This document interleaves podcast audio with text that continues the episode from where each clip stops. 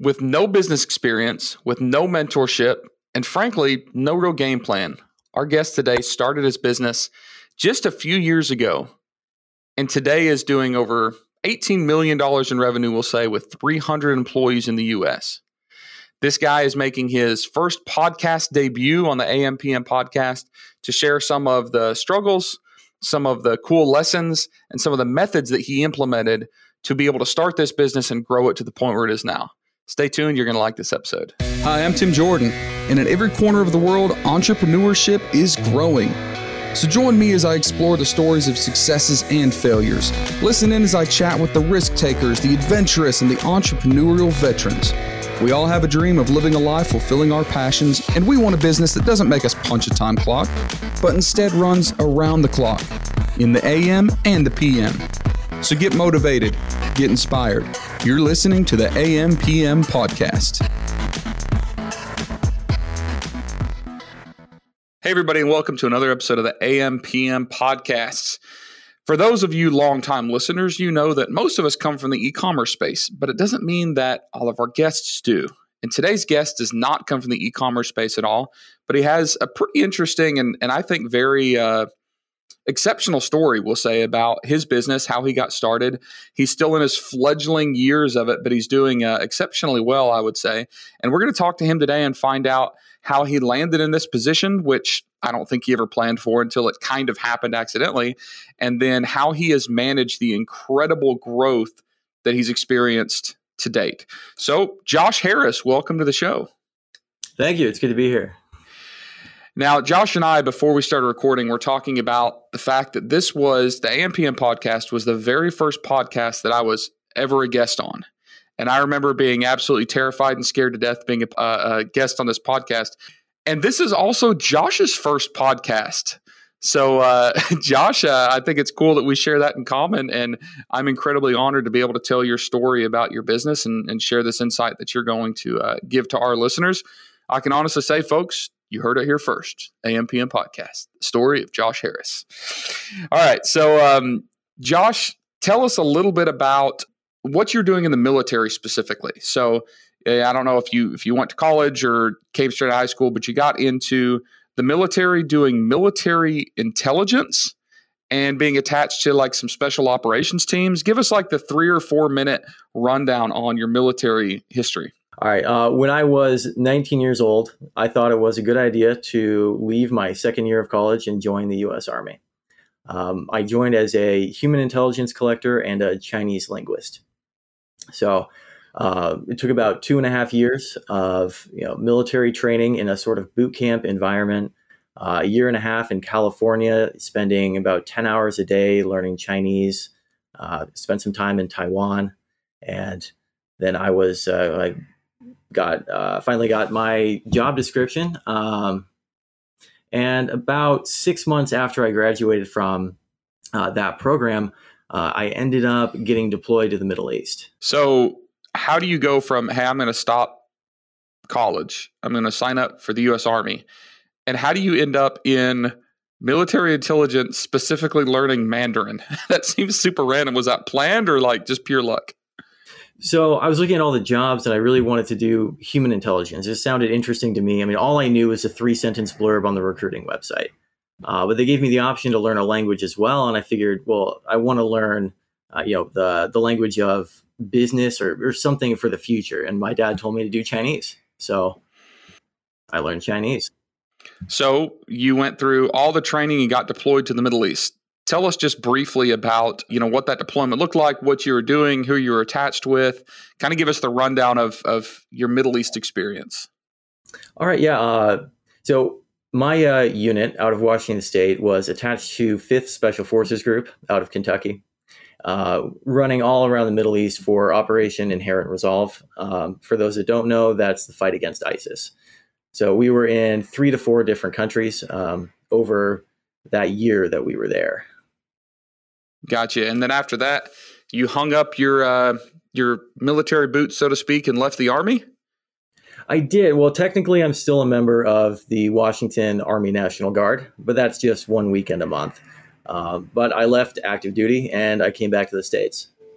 So, why did you decide to leave active duty military? I know that's you know a lot of people do that. A lot of people you know make make a career out of it. What was your driving force? You know, for for essentially walking away from full time active duty. For me, the military was something that I could always use to get a step ahead.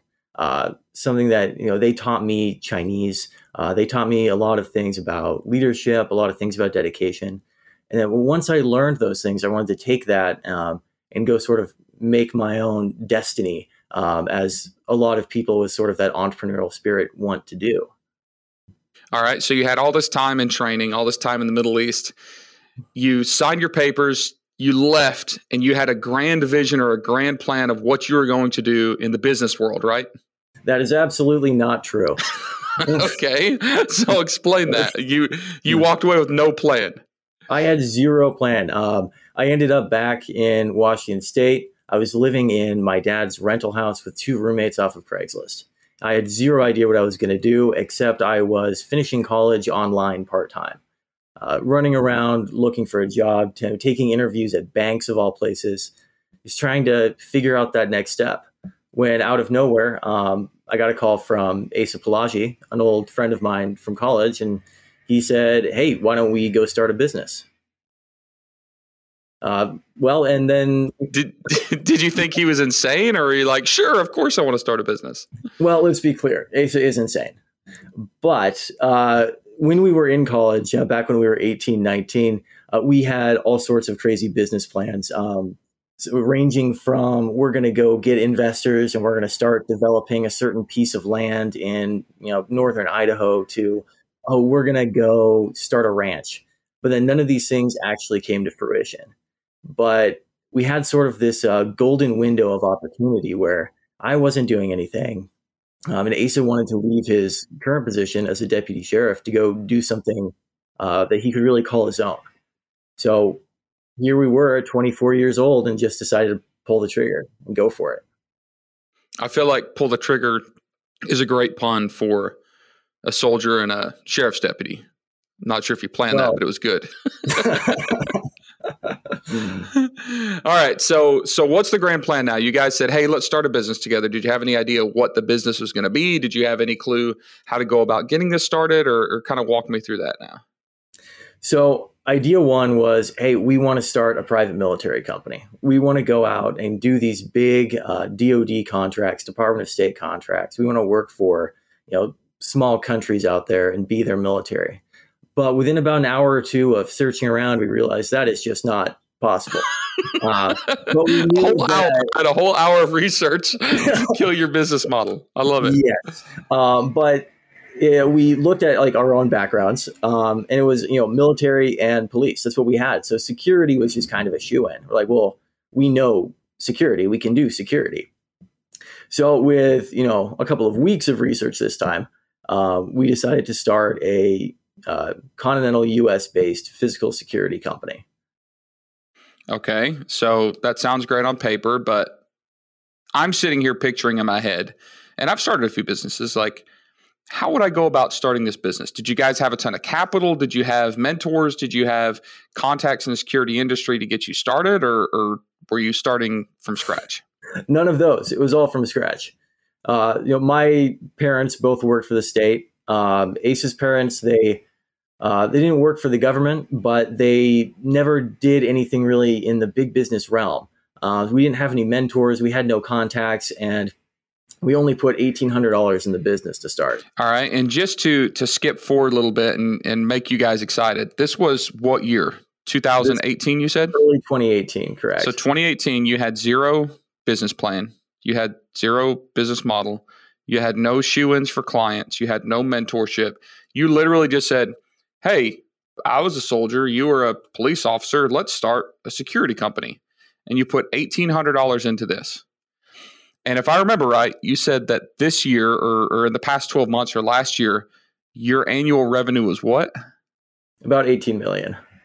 18 million in what, three years? Uh, two and a half, three years, correct. All right. So I love this for a lot of reasons. And uh, there's a lot of us listeners and myself, you know, and, and all the listeners here that really have a lot of deep anxiety about business growth. You know, hey, if we get this thing started, are we going to be able to see it through? Are we capable? Are we qualified? Are we educated? Do we have enough connections to get this business going? And Josh, you're telling me that you and a business partner essentially both walked away from your full time jobs, had really nothing going on, $1,800 to start a business. And right now you're doing $18 million a year and growing. You've got 300 employees throughout multiple states, right? That is correct. I love that. And I can honestly say that that's a phenomenal uh, accomplishment that a lot of people would like to say that they have have achieved themselves. But I think what's interesting is that you did this with no pedigree, you did this with no business experience. This is your first shot at a business, and apparently it's going well. So what I'd like to do is is ask you some of my personal questions. You know, like, hey, if if if I've got the next thirty minutes to sit here and talk to you, what do I want to know? And then those questions I think would be super valuable to our listeners. Cool. Well, within reason, of course. within reason. All right. All right. Gotcha. So, talk to me about a business plan. All right. Did you actually like follow the process for a written business plan? Did you have really a clue what you were going to do when you started trying to acquire your first client? Or is it one of those, hey, get a client first and then we'll figure it out from there? Well, step one uh, was actually sitting down and creating the whole business plan. We used a LivePlan, which I think is a pretty popular one. A couple years ago, they had a free plan, which is what we used, and then just downloaded the PDF we spent probably two whole days putting together a plan um, without any clients or anything of the sort. We just started going. Um, and we, we made projections based off of what we hoped. Uh, we, run ar- we went around to get pricing from competitors, uh, emailing, looking for quotes, you know, the normal thing that small new businesses do. We're talking about quotes in the security field, what you're talking about is like executive security, security for buildings, security for businesses. You know, if, if you walk into a big high rise building downtown X city, you know, it's the security guards that are there at the at the at the front desk essentially, right? So how are you getting quotes? Were you call, calling these companies and saying, "Hey, if I had a building that I needed security front desk managed, give me a price quote." Is that essentially what this was? Yeah, you call them and, or you email them and say, I do have this building. okay. yeah. Yeah. So you were fudging it a little bit, but but I like that. So you basically started calling around to these different big security firms. You were figuring out what their business model was. You were figuring out how they made money. You were figuring out the types of services they provided. And you were essentially calling the other companies their competitors and getting a quote for those services, right? So by making these phone calls, you are building a business plan, building the business model, and spying on your competitors. Uh, as we were gathering more quotes, you know, we learned um, how much uh, guards were actually paid. Uh, we learned sort of their process and how they would respond to clients, sort of their customer service model. Um, you going out and actually physically seeing a site before you uh, do security. Like I mean, that sounds like something obvious that you would do, but we didn't know that, and we didn't know a lot of things because neither of us had ever worked in private industry. I mean, I worked at a taco restaurant for about six months when I was 16, but other than that, literally no private experience. All right, so you're basically just attempting to build this thing that's actually a very complex business. This is not uh, as simple as a lot of business models that people run. This is this is going to be labor intensive. It's going to be compliance intensive. It's going to involve a lot of human labor which of course means hiring and all that stuff. So at any point during this business modeling and getting these quotes and, and doing the the competitor analysis did you ever say hey this is too much. We can't handle this. Like did this ever absolutely terrify you? Because it should have no, I think we were uh, too young and possibly a little too naive. Uh, we just thought this was going to go great. Uh, we didn't see a downside. That seems absolutely terrifying to me. so the terrifying part was like two, three months in when we didn't have a real job yet. Um, then right around that mark, um, so at this point we weren't doing any online marketing. We weren't doing any brochures. We weren't doing any. We were kind of we were trying. We thought we could do word of mouth. That was our idea. So we are going to Chamber of Commerce, we are going to networking meetings, and we just weren't finding that much until we actually got our first gig working for a amateur soccer team in Lacey, Washington. It was every other weekend. We had two people doing four hours uh, to prov- uh, provide security for the stands and for the entrance. We're essentially giving out tickets. How does this business model work? You essentially hire part time security officers, you throw them a uniform, and you tell them what gigs to go be security at, essentially. That's how it started. Yes, uh, we just had a bu- we had probably ten guys that were all part time with us. Uh, we had a few ex Marines who were uh, work who were at the community college down the street. Uh, we had a few guys who were working for other security companies that whenever they were off shift, they'd come work for us. Uh, but over time, we built up a base of full time employees and sort of uh, the full time jobs that we do. You know, year, two year long contracts where you have people there for you know 80 hours a week not one person. It's 80 hours a week. That's two people. But you said a couple months in, you, you began to get a little a little bit worried. Talk about that. Like, what was what was the thing that concerned you going a couple months in, and you know, at what point did you start to realize, hey, this is going to be a little more work than we thought it might be, and you had to start making some adjustments. Talk about that. So I wouldn't say it was more work than we thought it might be. We just didn't know what to do. Um, they say you know one percent inspiration, 99% perspiration, but it's really like 110%, you know, sleep deprivation is what we say. Just staying up all night trying to figure out the next step. What do you do? Because again, we didn't have any mentorship telling us what is that next step. Um, so that time of fear, that sort of April, May area of 2018, it was a lot of us just sitting at the kitchen table, um, in this rental house we had, just trying to figure out what to do. Um, we started and we started cold calling, which didn't work out all that well. Uh, no jobs from that. Uh, then we, I think Asa had the idea to go ahead and call uh, some of the other more regional security companies and subcontract for them, and that's really what, yeah, that, that's what got our feet wet and actually getting contracts and got us rolling along.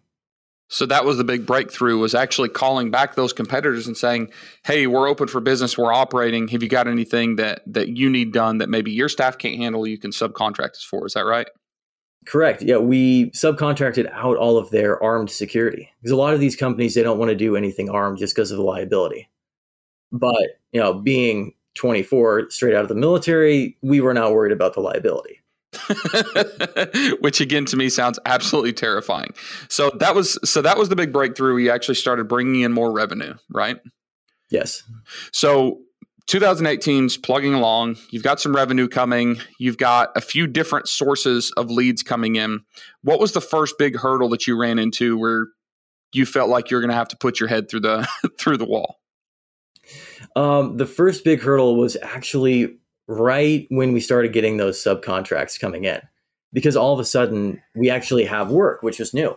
Um, we had to go and do the work somehow. We had to hire people. We had to pay the people. We had to schedule them. We had to monitor them. Um, all while Ace and I were actually doing the security as well. So there was about two weeks where Asa was in one location. Uh, he was doing like oh, probably 15 hours or more a day of security while trying to, you know, schedule all the guys and monitor their whereabouts. We had probably five full-time equivalent jobs at that point going on. And then I was up about 150 miles away doing the same thing. Well, I'm trying to run payroll and everything while working. I was working at one place for seven hours a day. And then about an hour and a half away, there was another location that I was also doing security 12 hours a day. So it was just that two week block of straight not sleeping. It was that was our, our sort of crucible is whether or not we could make this work. So how did you get through that? Like I imagine you had to start implementing some SOPs or you had to start outsourcing the admin work or what was the next big step? And to put this in context, I think that this is typical for most small businesses where the founders just take on so much that at some point they have to they have to stop and say hey i can't continue working 20 hours a day. This isn't going to work. So what was what was the first big step you took to start getting out of that temporary insanity so to speak? The first big step we took was hiring on one of our best guards as what we call an operations deputy uh, basically a first line supervisor to go around and check on the site. So that's no longer something we have to do. Um, so then it was his job to actually be up all night checking on people because you know, most of the security work is at night. So then we could have the day free to be doing the same thing and actually be running the business end of things. And that freed us up for quite a while. Gotcha. So we're nearing the end of 2018, right? You've actually started to promote some internal management, some internal leadership. You're starting to offload some stuff. From the time, you know, that from the end of 2018 to now, you know, going to $18 million a year in revenue was massive. Talk about how you handled that growth because for me, every time something starts to blow up, I have a hard time delegating. I have a hard time offloading processes and procedures, and I have a hard time putting uh, structures in place to scale. So, how did you guys actually go about doing that? Because knowing what I know about business, it was a tremendous amount of adjustment that you had to make at that time. Yeah, so we learned very quickly to go out and how to put this well to hire experts and then let them be experts. Um, so in early 2019, we realized that all of the things that we needed to do were kind of above our heads at that point. Uh, things that we just didn't know. So in order to keep growing at the pace that we were, uh, we needed to get operating cash. We needed loans uh, because we have you know patrol cars that need to be bought. Uh, so we actually we hired a CEO to sort of take over that end of the company and also sort of be our mentor in how to do this going into the future. So we hired uh, a guy named Rory O'Flaherty, who then that turned out to be probably the best decision that we've ever made. Was that a tough decision to make? Because most founders, you know, we're all a little bit arrogant, we're all a little bit cocky. You know, we want to be the boss, but it sounds like one of the your words, best decisions you ever made was hiring someone more senior than yourselves, right? I suspect this guy has been in the business longer. I suspect that he's older, more mature, has more um, experience. I expect you had to pay him maybe yeah. more than you pay yourself. Was yeah. that was that difficult for you, or? Um, it was difficult, but it was also necessary. Because um, at that time the business was making a lot of money, but Ace and I had only we were only paying ourselves minimum wage because we didn't know we didn't even know how to get the money out of the company.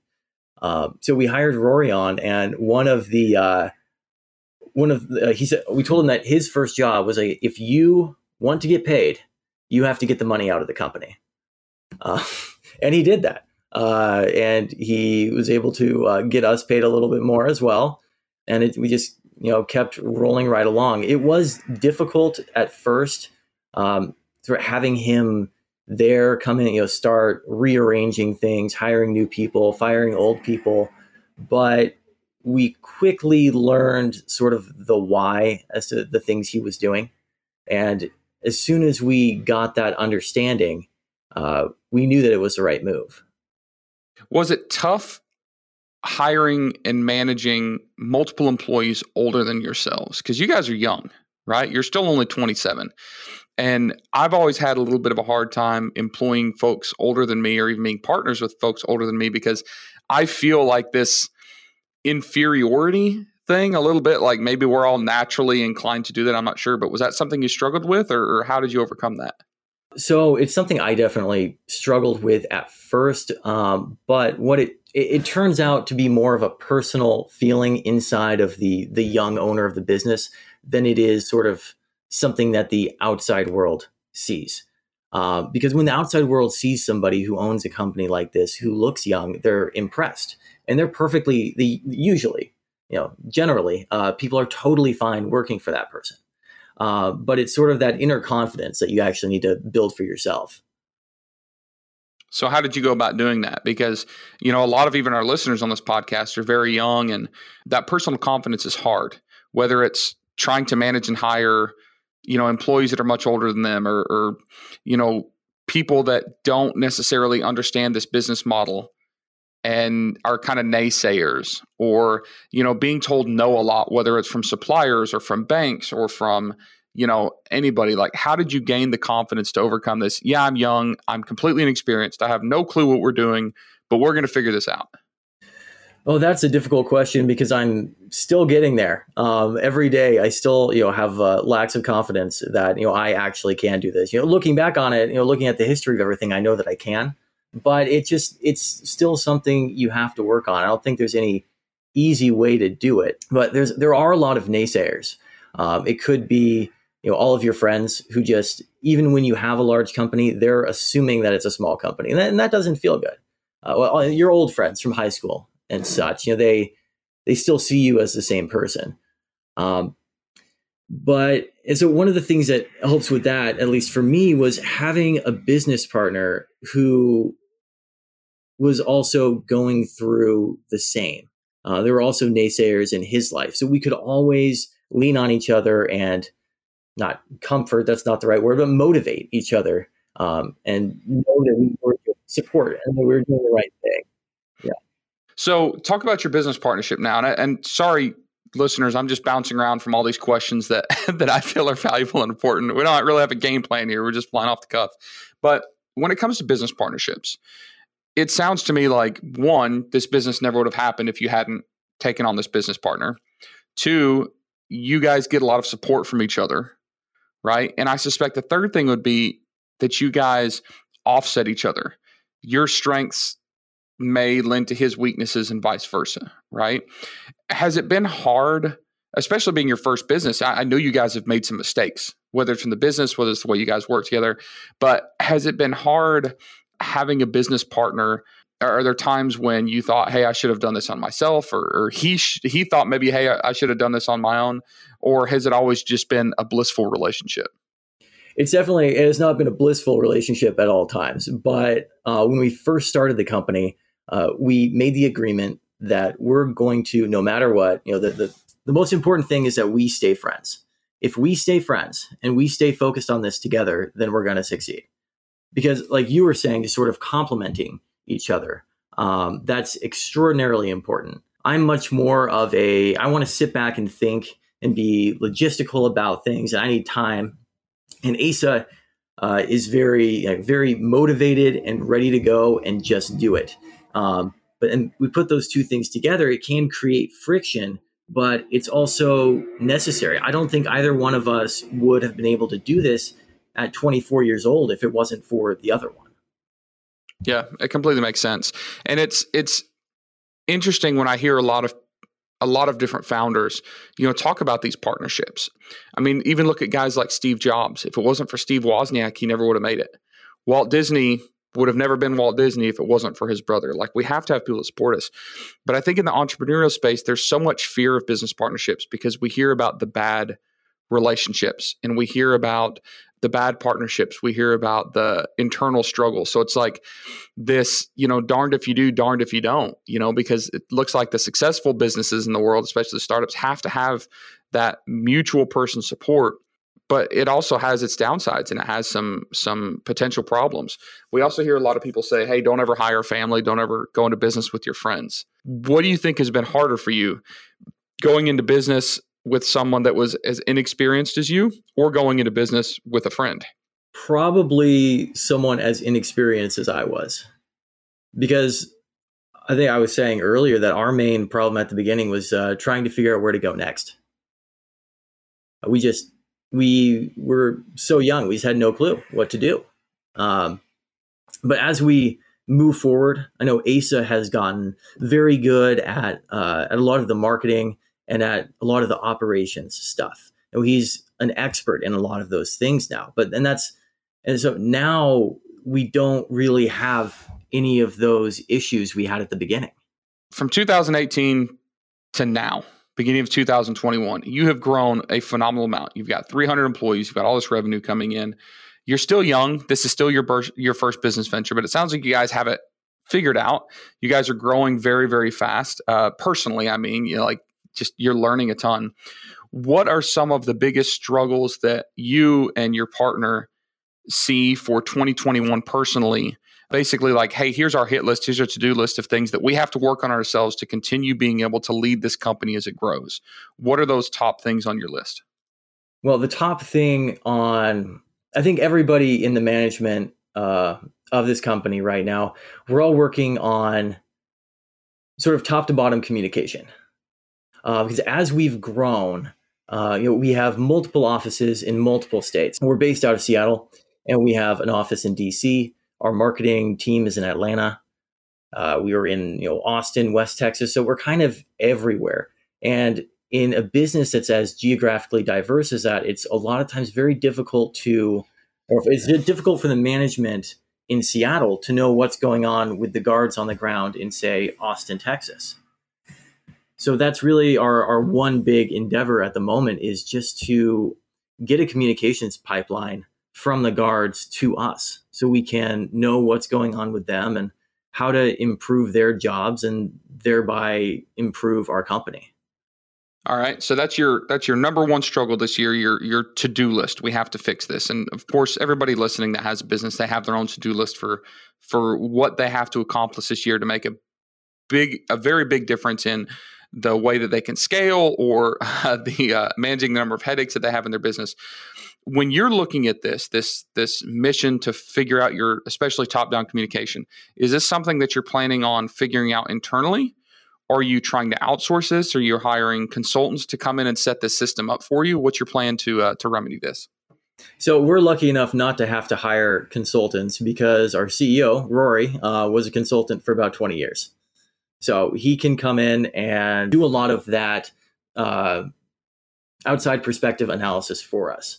Um, and that's also one of my jobs right now is to try to stay outside of a lot of the day-to-day operations so that when I come into that, I come in with fresh eyes and can see places where we can get more efficient uh, and places where we can improve these processes. You're standing on a stage with tens of thousands of people listening. You're a 27 year old guy that was a co-founder of this company that now is, you know, this year probably going to surpass, well surpass $20 million in revenue. You're already profitable. You started $1,800 in the bank what would you tell someone that's sitting in your shoes right now four years ago? Right? Like they're wanting to start a business. They may be over eager, but inexperienced. What would you tell them right now that you wish somebody had grabbed you and told you back in 2017, 2018? I would say set a goal for yourself for five years in the future. Where do you want to be? And do everything in pursuit of that goal with what I like to call a pragmatic vision, which is more just have a vision for the future, like a Steve Jobs type vision, but you got to be pragmatic about it. You have to be logical and break it down, uh, or else you're just you're never going to get there. Yeah. Do you think that that's something that you had to figure out along the way, or something you knew from the beginning, or something you're still trying to implement? See, it's something that we all work on. See, Asa had the vision, and I had the logical step by step, but we put those together, and it just worked. Um, and the other thing that I would tell somebody in my shoes is when you're building a business, if you want to get big, you have with every decision that you make, you have to think about two things scalability and sustainability. Not sustainability as in eco-friendly, which is, you know, by itself well and good, but are these things that you're doing things that can be uh, can they be replicated and that, can they be done by somebody every day for the next 20 years? Yeah, it's something you don't have to do manually yourself.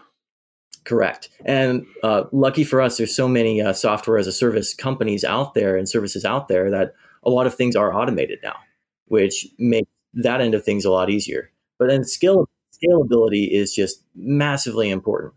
Um, if you decide to be cheap on the front end of starting a business um, and get, say, if you're in my business and you get a, a free scheduling software, which is what we did um, then you're going to have to transition to the next one very quickly because the free software just doesn't work once you have 20 employees.